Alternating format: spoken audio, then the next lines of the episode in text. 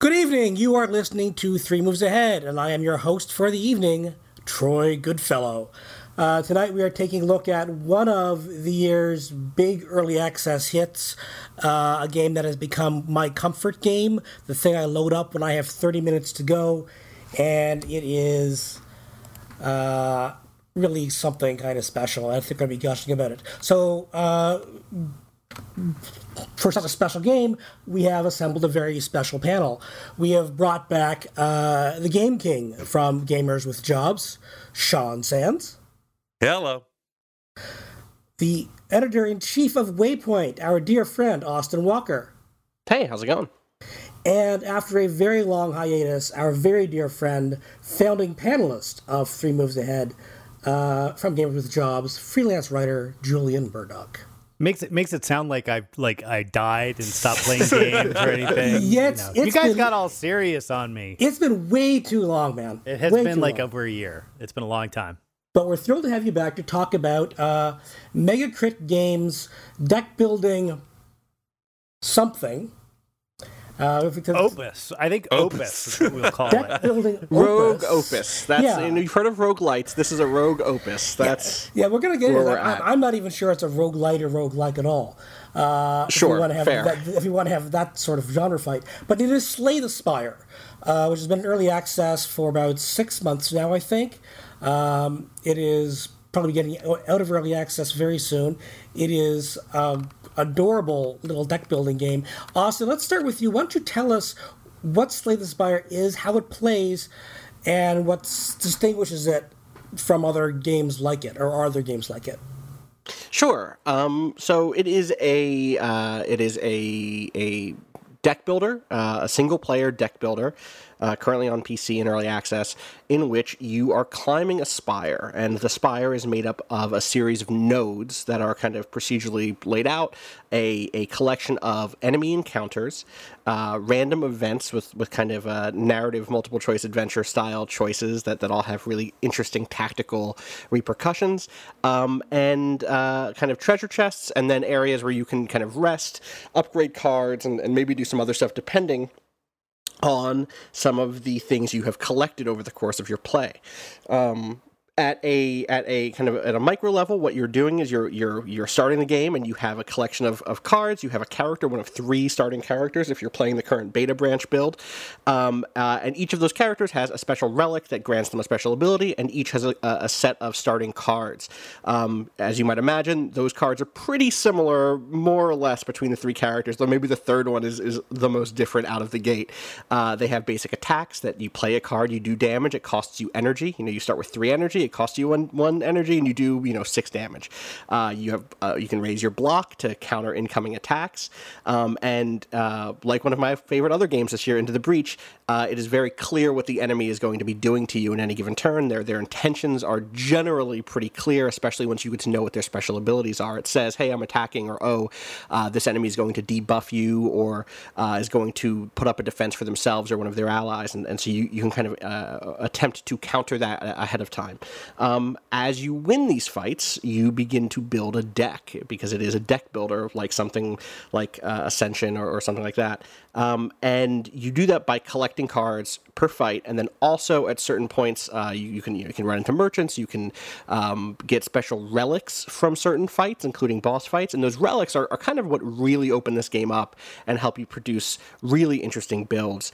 Um, so, for instance, you might take the the um, the silent is that, is that the name of the, Yep. the Yep. kind of Yep. middle Yep. class? Yeah, uh, and build a, a, a variation on her that is all about poison and is all about poisoning an enemy. Um, and then doubling the poison amount, and then exploding that poison to spread it to other enemy enemies nearby, um, or other enemies in the that, you're up against. Uh, or you might go a completely different route and make a very um, a, a, a silent who is built on free or low low cost cards, filling her hand with zero cost low attacks, but that due to a series of relics you might have can do way more damage than you might traditionally think, or um, might trigger or other abilities or powers that that you that you come to play. Um, that is the very high level. Eventually, you go on to fight a boss, and you go to a second a second set of a second map, and then you do that again, and then you go to the third map, and then you fight a boss who has either given me zero trouble at all or all of the trouble in the world, um, depending on my build. Because sometimes this is one of those games where you can totally stumble forward sometimes um, out of sheer familiarity with what you're up against, and and even though you may not have put together a great build. So, Julian, you have like over 100 hours into this, so this has really gotten its hooks into you. Oh yeah, and and I think it's because this harkens back to one of my favorite board game design uh, tropes, which is very simple rule set, and then everything else in the game breaks it or modifies that rule set, and it builds slowly, um, which is the the fundamental uh, sort of premise behind Cosmic Encounters. Was probably the first game to really do this with uh, with Aplomb, and then Magic the Gathering, another Richard Garfield joint uh, that that really took that to the next level. And the comparisons to Magic here are completely fair, right? It's basically attack versus defense. It's even simpler than that. It's almost it's it's you know, it's closer to Pokemon and complexity at the core engine than even Magic. And everything else is broken by either what's written on cards or relics that you get, which sort of give you what I would call world states, or things that you play during the course of the game that give you uh, what I would call game states. Uh, like you can you can have a certain power in effect that just always gives you more block every turn, or something right, like that, or right. always gives you you know enhances your strength, which makes all of your attacks better. And that interaction between what's written on the cards themselves, the world states, which are determined by the relics, and the game states, which are determined by things that happened on cards, things that happen with relics, or things that your enemy does to you, uh, makes for just this delicious level of complexity in what is fundamentally a dirt simple system. Like without any modifiers, you could teach this game to a five year old without any difficulty at all. You know, it's one of the interesting things to me that you kind of touched on is is that sort of balance that they walk between complexity and simplicity, right? You can really dive into this game and analyze. Like I've I've I've done this. I've gone this road and analyze it at an unhealthy degree, like in just the interactions between how everything works.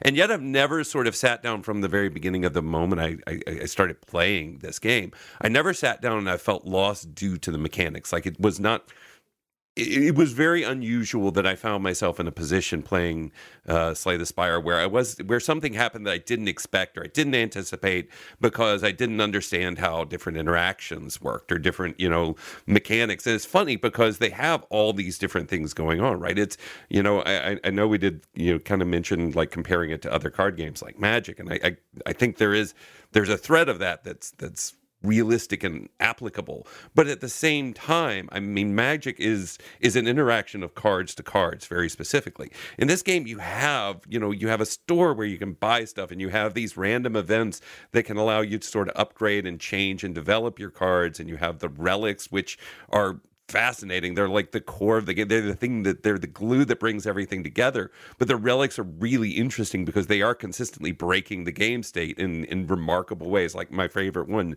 um, is Dead Branch, where anytime you know sometimes you play a card and it goes off the board, it becomes what's called exhausted.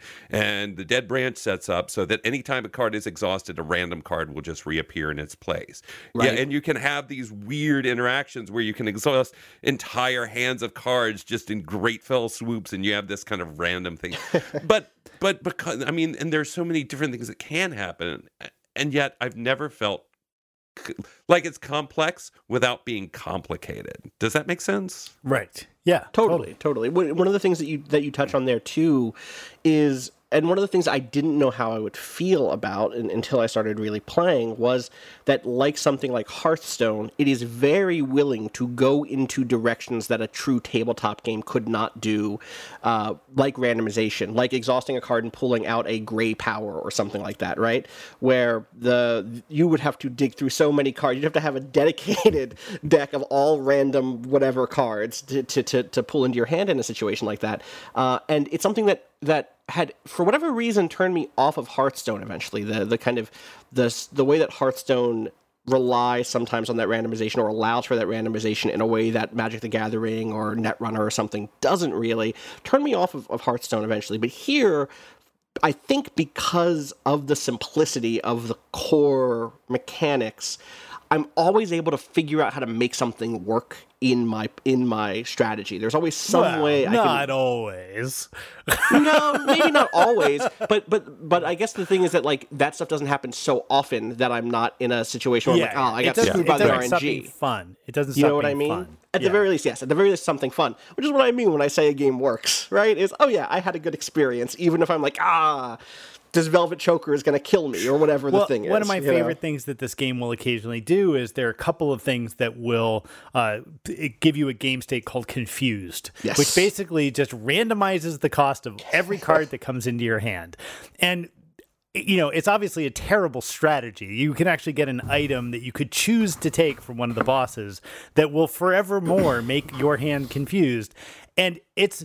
It's an okay strategy if at that point you have a deck full of very expensive cards Right. then you can then that's fine but you can't count on getting that item so it's like you you sort of have to have accidentally invested correctly for that strategy to really pay off but i still sometimes take it if i feel like i've got sort of a random build that i was working one thing Yeah. but it didn't quite work out i'll take that just because crazy crap will happen after that and you end up with these like insane combos of things going on that are just fun even though i know the chances of me getting all the way to the end game here is pretty limited i mean the end game is what 25 wins 30 90 wins how many lay, how many floors are There's there in 50, each 50 one? floors. Yeah. So, On so- each one? No, no. When you fight No, the final total. boss, you're on the 50th floor. okay so it's like 15 15 and 15 Something like that. Yeah. But, know, Whatever, something like that. however math works. Um, so even when I know I'm not going to get there because I've already crippled my build for some reason, I often still have a blast playing because there's usually some killer combo that will eventually come out. And you know, you mentioned that there are three characters that you can play. Um, and you know, broadly speaking, I think they're supposed to be sort of a straight up fighter type archetype, a more wizardy type archetype, and then the latest one they just released, which is the Reject, which is now actually in full release. It's not just the beta branch. It went Oh, live. did that get uh, full yeah, release? it's full okay. release. It's defect. Yeah. Uh, just so we don't get the emails, it's defect. The defect. Yeah. Sorry, Not the- he looks like a reject. He looks like a reject. Um, I think it's a fair name. and he has a whole totally different set of mechanics um, that are really intriguing and really fascinating that are really all about sort of building i mean what you do is you're building orbs around your character but they sort of have a time component because every once in a while you'll take one orb off the front it does something super powerful and Yeah. more orbs rotate in behind it so there's sort of a stacking and time management mechanic that gets really interesting there too and the dark orbs th- there is nothing so so that feels so good as getting a dark orb stacked up to some in, incredible amount of damage 42 damage and then evoking it three times in a row somehow mm-hmm. and just immediately incinerating a boss Well, Oh, and I, I was gonna say that that that those combos. That's one of the things that like old school Magic was very satisfying once in a while, where you would get some crazy combo, which was like my turn three win. I can do this and this and this, and the other person doesn't even get to play, and that makes for a really terrible multiplayer experience. But when you're playing against the computer, like it doesn't get old. It doesn't get old having some killer combo, which is just like, oh, this should be a hard combat. Too bad I won with my first hand. Yeah. It doesn't get old. I, I want to end the go I want to stick for a second on on the kind of randomization idea that, that we were talking about because this is this is legitimately my my favorite thing about the game and it's my biggest problem. You bring up Hearthstone. That's a great example. Magic the Gathering. Like the there is a there is a degree of of randomness that is fundamental to any card game. Like this is not devoid of randomness. But I feel like this card game is the one that I can most approach from a strategic perspective. You can get to a point, you can craft your deck in such a way that you could, if you know, if if you really focused and, and got, you know, in a good position, you can know what you're going to get on every hand. You can trim your deck down to just five cards, and it's always those five cards, hand after hand after hand. So one of the things I really like about this is, you know, you, you mentioned the Snecko Eye, which is the one that makes you confused. Um, but you know, eh, you know that's a super random thing, and you might get it. But there are sort of these con- deck constructions you could do. For example, the time that works is when you have a deck that's full of high energy cost things. Um, if you start going down that route, right, Snecko Eye is one of the things that would do good with that. But they also have a lot of other relics and cards and you know different approaches that facilitate that so the point being that once I've kind of figure out where I want to go, even though I may not get exactly the thing I want to, you know, get the skull that doubles the poison with every hit right. of it, there are enough different things that I've never felt, not never, I rarely felt feel like I am at the whims of complete randomness. Like, like I have no agency in that, right? Even if I you know select this thing which will uh, you know put random numbers on my cards, I've selected that thing and made that choice to go down that path. And Hearthstone, particularly as it's developed over you know the past however many years has seemed to go very much in the other direction where there is a lot more randomness and it is just sort of you know kind of very luck of the draw even though it's a, what should be a very stable deck that you're creating. I think it's interesting that you can go into this situation where you don't know what, how to predict exactly what your path will go and yet you can create some stability under you as you're constructing that deck as you know more about the game well, and I think a big part of that is the stuff that you talked about earlier about world state and game state, and just in general, the fact that it's a deck building game in which you're not just building a deck during a single encounter or a single, uh, you know, a, a, single combat or something. You're building it over the course of multiple combat encounters, which means that you can stumble your way or you know, brain genius your way into a mediocre deck that has a way of,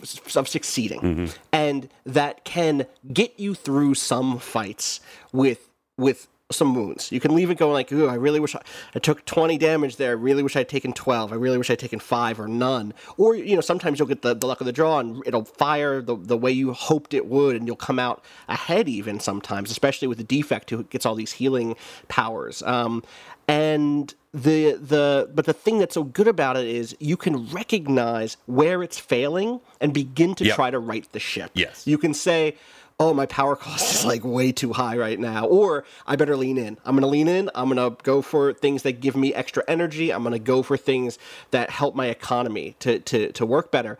And you can't do that in a single Hearthstone match, right? You can go back and no. And... This is this is fundamentally a deck builder, and yes. I would argue it's one of the best deck builders because it really exposes those decisions about randomness, about getting the junk out of your deck, about I mean, almost every interesting decision in the game happens in between the combats. The yep. combats themselves are, I mean, yeah, there's there's some experience involved about making sure that you're not wasting cards and and all those sorts of things. But but fundamentally, piloting the deck that you go into a combat with is pretty obvious once you once you know how to play this game the interesting part of this game is what you do in between. It's you know, do you bother to add another card to your deck, or are you nicely tuned and you'll only add something new if it's really going to improve the overall quality of it? And what do you remove? And do you invest your gold at the merchant, getting rid of crap from your right. deck?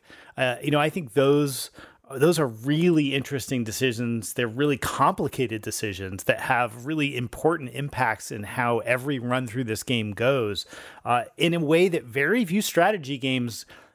I, I mean, I actually have, I actually will get a merchant screen sometimes. Like, uh, you know, I've got 500 gold, which is a lot, right? That's like you haven't seen the merchant in 15, 20 levels, right? and I'll get a merchant screen and I'll have to like do a push away from the desk and really think for a minute because you can buy those relics. You can buy, there's some cards that I think you pretty much only ever get out of the merchant. Um, at least I've, there's some cards I've never seen except at the merchant. Um, and you can use the merchant to get rid of stuff from your deck. And those decisions about what you do that's that to me that's ugh that's the good part that's the even the part. decision of which route am i going to take yeah. through the spire to time out when i think i'll have enough gold to do something at the merchant or right. when i'm ready to fight an elite you know i have i have a question from a playstyle perspective so one of the things this game does is it scores every run and if you've been playing this game for a couple hundred hours, like Sean and I have, I'm starting to pay a little bit of attention to like having high score runs, particularly in these their their daily challenges, which sort of give you a preset broken world state that you play through and they're really fun. And there's a leaderboard and so i want to get on the leaderboard at least i want to beat sean on the leaderboard. And so it, that that interaction the points are for like how many elites did you fight? How many regulars did you fight? Etc the question is how how much do you lean into the unknown rooms where you don't know what you're going to get? Right. it depends on what my deck looks like already, right? Um, and how much money I have already. Uh, I I try not to overextend myself in, into the myself into the question mark rooms because so many of them are a miss for me. So many of them Yeah. are like you know they could be beneficial things inside of a given build but you could hit two or three of them inside of a single level where you end up kind of taking the low cost low gain thing because the other ones would throw off your build so much or because you didn't have the there are too many of them that are like oh you needed a, a, a 10 damage card or something like that uh, to open a thing. And so i i move towards enemy encounters more i still dip my toe obviously in the question marks. So uh, there's a couple of strategies I use around that. One thing is for any given floor, the top of that floor tends to be harder, has the harder hall fights than the bottom of that floor. So if you're on level, you know, you're you're on your first floor, uh, I'm not going to take any question marks unless I mean not, not going to be aiming at any question marks in the first part of that first floor probably. Towards the second half of that, of that first floor like then actually there's there's a good reason to start aiming at them the other time i do that is when i have some specific things that i want. So some of the things that question mark rooms tend can be good for is getting rid of cards um, lesser extent upgrading cards um, and even to a lesser extent than that uh, you know, potentially getting relics and getting treasure. If I am in a position where I really am, like I'm hard cutting the deck and I need to get some specific cards upgraded, and I know I'm on a path that doesn't have a lot of campfires or I'm going to have to do a lot of resting, I will tend to aim more at the question marks then. Obviously, if you have the Juzu bracelet um, uh, relic that, that eliminates the combat, then it becomes a different thing. But I mean, it goes to your point, which is, I think, it's such an interesting decision. Like there are all these consistent, interesting decisions you're making all the way through the game. Like I'm constantly reevaluating the map versus what I have versus what my health is like versus what the end boss is going to be, and my plan to fight up this corner and go get a bunch of elites because that's where you can get a high score um, may shift, and it's like, oh, I need to go into the to the question mark rooms and really hope for some health or some upgrades because my deck's trash. um, you know, so I mean, I think I think it, it's it's that approach. Like there is no. I don't think you could ask me a question of do you X and I have a set answer that is always the same, which I love that fact. Like I love that I'm like, you know, all this, but always go for campfires. That's no, don't maybe. A lot of times, yes, sometimes no. I love that. I want to talk a bit about how the game balances randomness and predictability. We've already talked a little bit about you know some of the randomness, the cards you can get, how it affects the deck you build, the question mark rooms, etc. But this is also a game that's very much about predictability, not just in the combats, which the combats themselves, which which telegraph you know what the enemy is going to do. Sometimes, uh, sometimes they don't, and there's a relic you can get which always hides uh, the enemy motives, which I really really hate. Uh, I think it's I think I think it's a bad relic to get. Um, and I've only gotten it when I've dumped my original relic and picked it up, and I was very very angry. Um, but there's also predictability in the maps themselves. Your this isn't a game which will have where you will encounter new monsters or new creatures after your you know third or fourth time through you'll be seeing the same monsters with the same powers the same preventing the same problems the same obstacles you need to get over which of course is good for training you on how to build a deck how to build specific how to defeat specific creatures uh, so there's a predictability there which is why I mean, it's, it's put in the roguelike category, and I really don't think it is because there is so much predictability in the dungeon crawl itself. Yeah, I, I mean, I don't want to get into genre fighting about Right. it. I mean, But- it's but- a but- roguelike but- but- only in the sense that you can die. Right. right. But and there's some the, unlocks to, and to things like that. predictability versus randomness. I mean, I think there's, there's a really interesting balance here. Yeah, the only thing I want to say in defense of the rogue whatever uh, categorization is if you like certain roguelites, I can imagine you liking this game. And and even if you haven't played a card game like this before, a deck builder like this before, if you liked figuring out builds in Binding of Isaac based on the relics in that, or if you enjoyed figuring out builds in FTL, and I'm really speaking towards roguelites here because roguelikes are such a a, a different beast. Um, you should try this game. If you're listening to this and going, ah, I've never really thought about deck builders, if those sorts of decisions where you're saying, oh, do I want to make my my ship in FTL really focused on missiles, which can get through shields, or do I want to double down, but has this resource cost, or do I want to double down, blah blah blah? If that sort of thinking, and if you're listening to Three Moves Ahead, it's probably true. You should play this game um, because because it, t- it scratches a lot of those those itches, even if it doesn't scratch right. some of those other ones. That's all I want to say on the, the distinction. I, I, so I think FTL is a very good parallel. Yeah, I think FTL is a, a, very good parallel for a lot of reasons. Partially because yeah. it does, you know, the things you do to your ship there help mitigate the randomness right. right? Yes. and i think that that's that's exactly what happens in this. You know the the ways you can as a player mitigate randomness really come down to two things. One is the more things you have that are persistent the less randomness you have. So, you know, one one of the types of cards here is a power. A power is something you play and then gives you a game state. So it might be like you always have plus one defense at the beginning of a turn or something like that. Um, so when you load up on powers, your plays become much more predictable because you know by the time you've drawn through the deck of cards two three times, you've got most of your powers out, and that's a game state you know you will get at some point in the game. Um, likewise, investing heavily in relics, those mm-hmm. change the world state. So you go into every combat knowing something about the game state. The other thing is, the smaller you let your deck be, the more you know what you're going to get next, right? And if you have a deck that only has 10, 12, 15 cards and you're towards the end game and those are all really good cards, you're going to crush because you're always going to see those cards over and over again sometimes two three times in one turn if you're if you've got a lot of card drawing going on so this game it does have the randomness which is mostly about uh, what what combats you end up with, what relics you get handed, what cards you get to pick, and then the draws themselves. That sounds like a lot of randomness, uh, but it doesn't actually feel very random to me at all. Yeah, I, I totally agree. I, I it's interesting because I think one of the one of the things I really like about this uh, game is that that you can learn it. That experience has benefit mm-hmm. playing Slay the Spire. So you were talking about that the relic uh, runic dome, which takes away your ability to see what your enemies are going to do.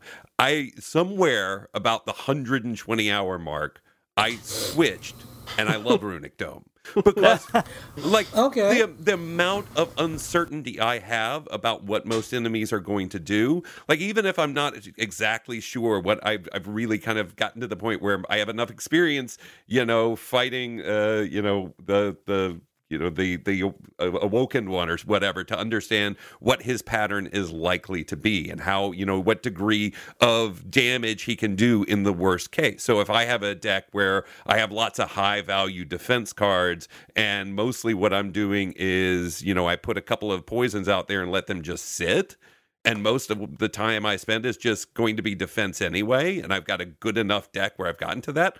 I don't care what they're going to do, or I can, you know, or I can get to the point where I can predict it and say, okay, on this turn, uh, because this guy, the, the, the big eyeball looking thing that puts up the shields, he goes back and forth. One turn he puts up shields, the next right. turn he does like He's... ten damage, the next turn he does ten right. times two damage, and then back through the cycle. So I can just kind of keep track of it. Um, I think the game works like that in a lot of ways. The more you're aware of what all the relics are and what all the different options are and what the end bosses are and what they do and what their patterns are. Like there's a pattern recognition thing here. Now, another thing that's really interesting is I don't think so, so what frustrates me a lot about a lot of card games is the randomness is the decision about whether you win or lose, right? If you had a, the higher the predictability in some games, it feels like the more likely you're just going to win because you already know what's going to happen. I don't think that's true here. I think there is still an, like this is a strategy game too to me, right? If you don't have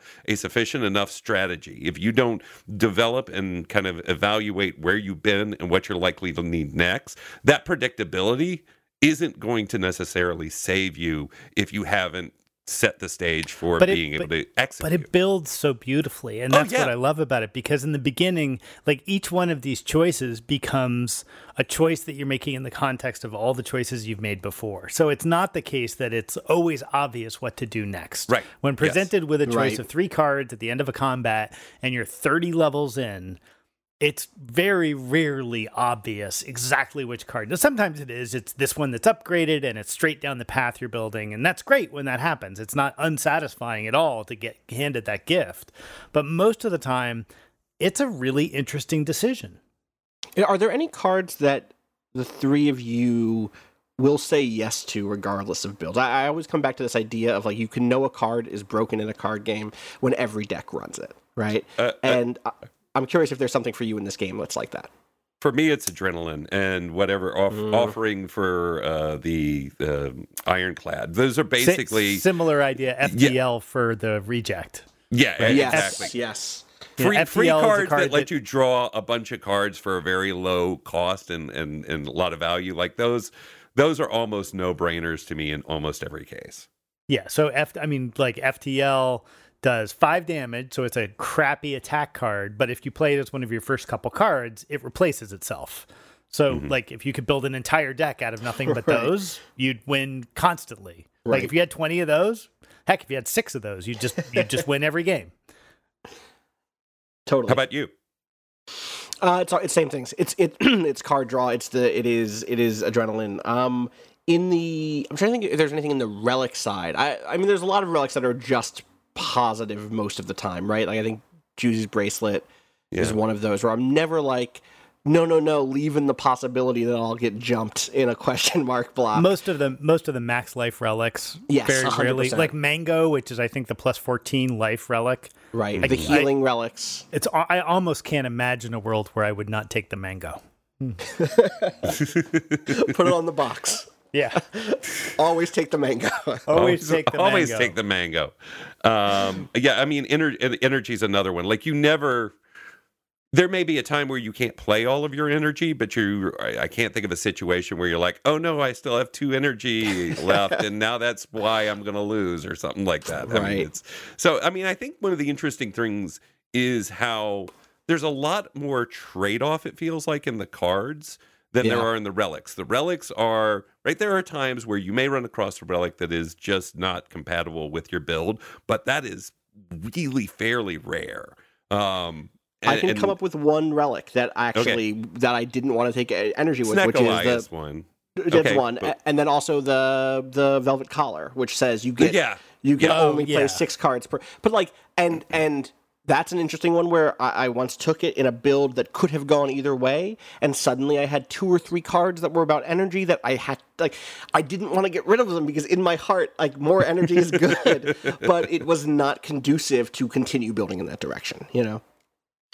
Uh, Yeah. To be clear, the velvet for people who don't obviously who, who are, are just listening to us, the velvet collar reduces the. It says you can only play six cards, and in exchange, God, get what is it? energy. You get one energy. You get right. Yeah, so that's the thing. It does the thing. It just also I think one of the more interesting mechanics that's in this that is really very unique to this game. I can't think of another card game or another PC game that does this. There are some cards. The most recent one, um, because I've been playing a ton of the Reject, is Claw, um, where it, they they self reinforce. The more you play them, the better they get. There's a couple of them that you, the more you play them, the cheaper they get.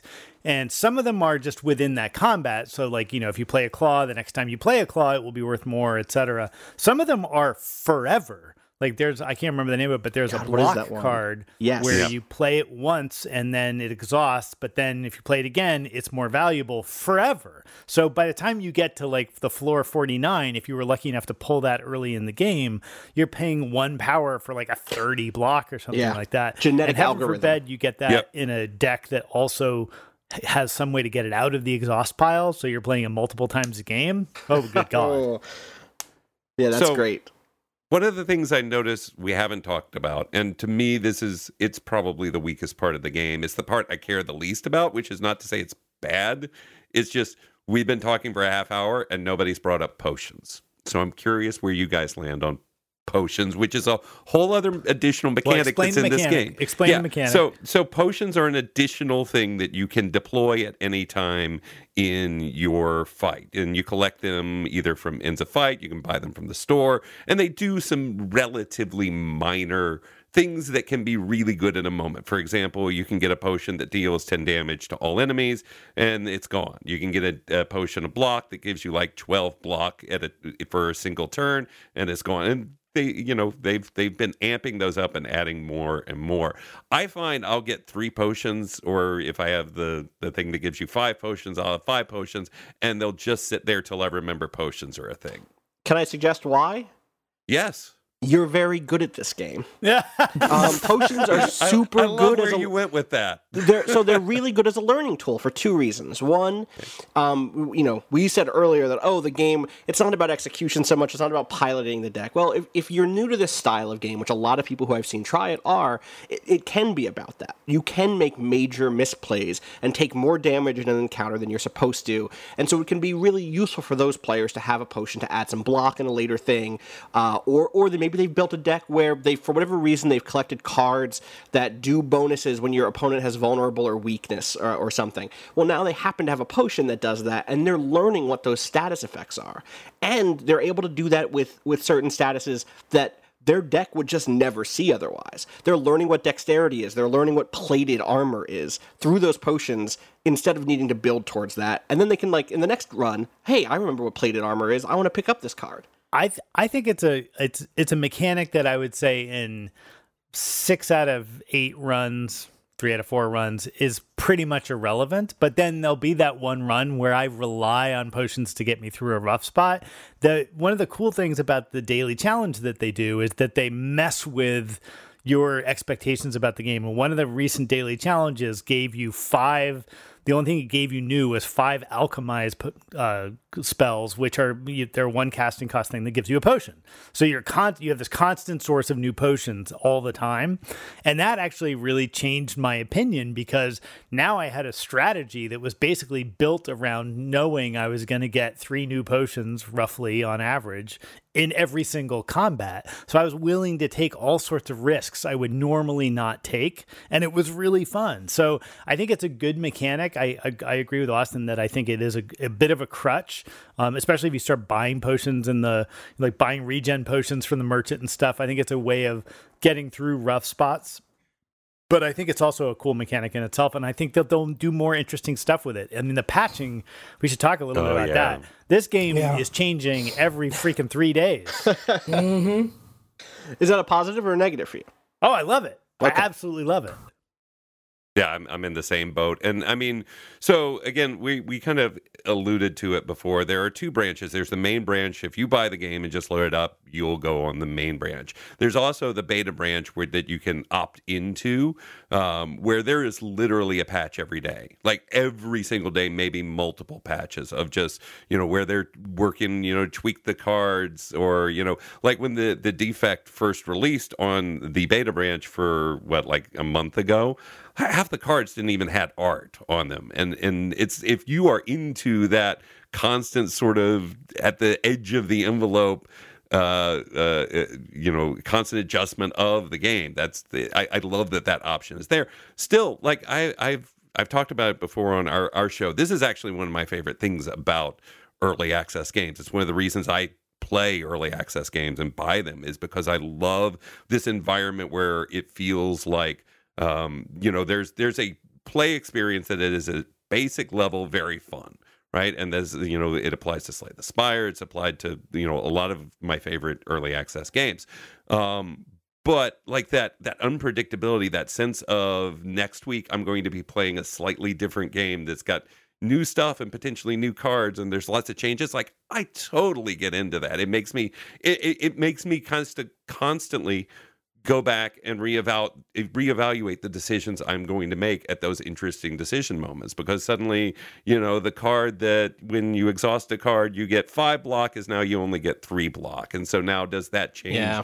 the relative value of that versus something else? I love that. We are all in agreement here about Yeah. about the updates. yes. Uh, so where do we stand on the character balance? We have you know, we have a fighter, we have a rogue, we have a robot.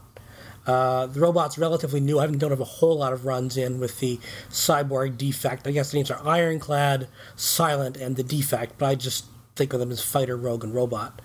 Um, where do we stand on the balance between them? Would you have a favorite, one you like more than the others? If I find an easier deck, I, I like the silent. I like a poison build. Poison builds are do a whole lot of damage uh, quite easily. Um, so that's my preference, but it's the only thing that I ever won with is the silence. So it might be just a little bit of a little bit of you know playing toward the crowd there. Yeah, that worked for me once, might work for me again. I, uh, I haven't had a lot of luck with the Ironclad. I've gotten I think to the third floor, but not very far up it.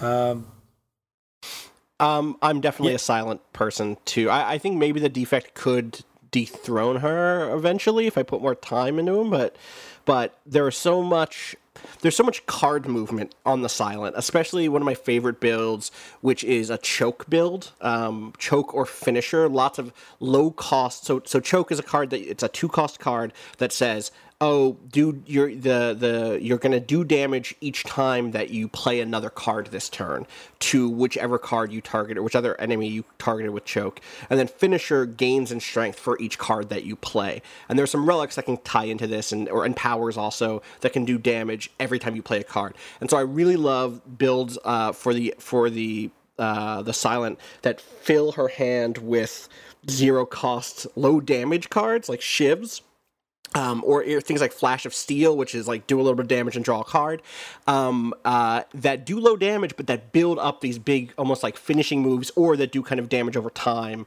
kind of uh, accumulated damage. Um, and it's just lots of card movement, lots of draw, lots of generating new cards, lots of spending, lots of deciding do I want to save this card? Do I want to put this shiv back in my deck so it doesn't exhaust so that I can get a really heavy turn out of it next turn? And that really scratches a serious, just like again that feeling of playing magic with someone being like oh, i'm going to play this i'm going to play this i'm going to play this and then i'm going to play these four cards then i'm going to draw two cards and drop those and now you're done uh, except now i get to keep my friends because it's a single player game and no one gets mad at me for doing this uh, so yeah that's yeah, definitely I, silent for me I, yeah i'm i'm i i i'm hoping Julian, you go somewhere else because I'm also silent. Oh no, as, I'm all about prim- the, I'm all about the the defect. Excellent. Oh, good. No, I, um, because to me, I, so the shiv build was my favorite build for the silent for sure, and yes. I, and I think that may be the the optimal build actually for the silent. Um, I think poison is very hit or miss. Like if you don't get the Snecko Eye, yeah. I think I I think it can be tough. Um, or the skull rather. Um, but the, uh, the the the defect sets up the craziest combos and that's why I love him so much. Like you can end up with these builds that you're halfway through and all of a sudden something clicks and you're like, "Oh, I now have a build that, you know, basically auto generates 100 block every turn. Yay. and, you know, you end up with these broken game states really early. Like that happens with all the characters. At some point, you'll get that point where it's everything's finely tuned and, and pretty much you're just going to, you know, you're going to win all the way through the end there it happens in a really interesting way with the defect. I just love the the timing and the pacing of it. So no Ironclad fans here. No one who's like, I really love Ironclad's fan fine. Like there's some there are some legitimately very strong builds that yeah, you like can do with core strength. So I've actually for the. Ironclad, it's great. Yeah. It, it, um, and, and, I know people like there's a lot of people who who tend to find that easier. I've been doing ascension runs, which is essentially like an end game. Is there in game progression for Slay the Spire where each time you win, you go up an, an ascension level and it throws something else at you. So, you know, ascension one, it's more, you know, elites are on the map. Ascension two is, I don't know, like your potions don't, like, that happens later. Potions don't work as good. You don't fully heal at the end of things. Like, it, it keeps kind of ramping these things up and adding mm. these elements. Um, you know, I found that the Ironclad was just for the way I played it, great over those first five, and then its power curve, or at least the way I play it, has dipped off as the silent becomes a lot more stable to me. I think that you know there's the the builds I find for the silent are just at least more naturally go to my play style. Um, which I mean, you mentioned the poison build. I we could we could have a whole half hour argument about why you're wrong about the poison build uh, because it is by my experience like just even if it's just chipping away a little bit at a time um, you know you can you can craft so much uh, just uh, block around that and play two cards and then just wait till everything's dead um, but so you know I, I i love that like the the the the the ironclad's good. Uh, it just my my play style is better suited by the silent and probably the defect, frankly, as a second. What I'd like to see more is more variety in the enemies. Um, yeah. You know, I I, I Yep. get a little bit. T- I Yep. mean, and also, can we just say fuck the gremlin nob? Yo, fuck the gremlin nob. Oh, good I'm God. with you There's- completely. It may be the most difficult Yeah. part It of the game. It is so the early. It's it so happens. early. Uh, uh, yeah, you usually encounter the, so the Gremlin Nob is like an 80-ish health single combat guy. He doesn't have minions around him or anything like that. And his shtick is pretty simple. He starts out relatively strong, and he gets stronger every time you do something other than attack. Basically, anytime you play a skill card, which the defect has a little bit of an adva- reject, whatever he is, has a little bit of an advantage there because some of his stuff doesn't need skills off the bat, or you can sometimes get a few orbs out before his little ability triggers. Um, also, the defect builds tend to have powers which don't trigger his stupid. Right. Every time you play a skill, I get stronger Right, thing. Um, but ultimately, the number of times I've had a really solid build going. And I just get a handful of skill cards, and I'm just like, oh, Well- I guess I'm just dying on level eight this time. Screw that guy. He's so early. Um, I will say, just jumping off of that uh, to talk about something we haven't talked about at all yet is I actually, while I want more enemy types, I really love the game's aesthetic. Um, it would be really easy to make a much yeah. more cartoony or much more grim dark version of this game that doesn't stick the landing. I love the character designs. I love the backgrounds. I love oh the yeah, music. for sure. I don't want to change that at all. Yeah, that stuff is so good, uh, and something like the like the the Gremlin Nob is great because it, he communicates exactly what he is in his design, which is a big fuck off bruiser who wants to ruin my day with a big stick, and it just it works. It's, it sells it uh, perfectly, and some of the the stranger, more like um, artifacty creatures, the like weird walking shells that have eyes poking through one of their many holes, or the kind of uh, mecha- it has definitely has a sort of Magic the Gathering br- breadth of what fantasy is. It isn't just you know orcs and demons and you know what I mean in elves or whatever. It's a very specific. Um, it, it somehow reminds me of like China Miéville's uh, fantasy of just like this is like a scary, weird dystopian fantasy city is what's happening here with all inter- sorts Oh, nice of pull. You know what I mean? Pull. Yeah. um, so please give me more in the extended Slay the Spire universe. Uh, you can send my novel to blah, you know, etc. Yeah. Does anybody have any idea what that right now when you log into the game, you get two things. You get play the game, which is just the Slay the Spire roguelite thing. Um, and as Sean said, once you've beaten each character each tower once, then you go up these ascension levels. And I'm sort of working through I'm like ascension level three in all three characters ish. I haven't finished out any of them. Then there's the middle thing that you can select, which is a daily challenge, which is I don't think I've missed one since Sean told me to buy this game. I love it so much. And then there's this third thing, which I don't think even in the beta build we have any idea what it is yet. Do we have any idea what that third game mode is? No Any clue. ideas? No, I don't. I don't think so. No. Do you? It sounds No. like you might have some theories. What? what- No, I have no Oh. idea. Yeah, like I don't even remember what it it, says, coming. What it is says not called? available. Oh, Hmm. yeah. What would you Hmm. like it to be? Well, I will say it's intriguing to think about what this game would be like multiplayer. Sure. I, it, uh, My suspicion is the answer would be train wreck. How would they but- pull that off? yeah. I think that would be really hard to pull off. Um, but at the same time, it seems like it seems like that would have to be kind of the obvious way. to- I don't know if it's that obvious. I can't I can't picture myself like how would you how would you even approach a multiplayer approach like the Yeah. fundamental thing the thing that the glue that holds this together is so much that it is so you against sort of a predictable series of don't know. barriers um don't know yeah i i don't that's that's, that's the interesting thing this is uh, just from a bigger sense is like if you ask me what do i want, still want from this game like maybe i don't know more characters down the road or something like that you know more monsters to fight but like there's no obvious missing component that like this like we got to be getting close to release of this thing i'm not sure how much you know from, aside from just sort of basic card balance for the defect in particular which is relatively new enough Um, this feels fleshed out and full to me. Yeah. Yeah, I'm with you. I'm with you. Uh, it's not on my iPad, I guess, Yeah. is the thing that I Yeah. would Yeah, change. that would but be that's good. about it. This would I'd be take an that. outs- outstanding mobile game, I think. Oh yeah. That's got to be in the mix. That's got to be on the plan.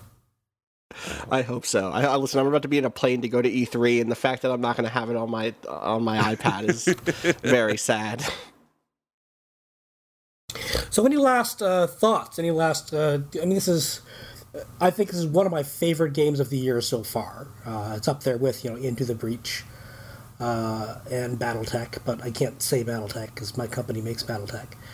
Uh, Right. That's up there with Into the Breach, uh, and I think I don't think it's coincidental that they both have you know similar uh, planning mechanics. They both have about short sessions, which make- has become so so important to me as I get older and busier in the evenings. Just having something I can do for forty minutes before I go to sleep.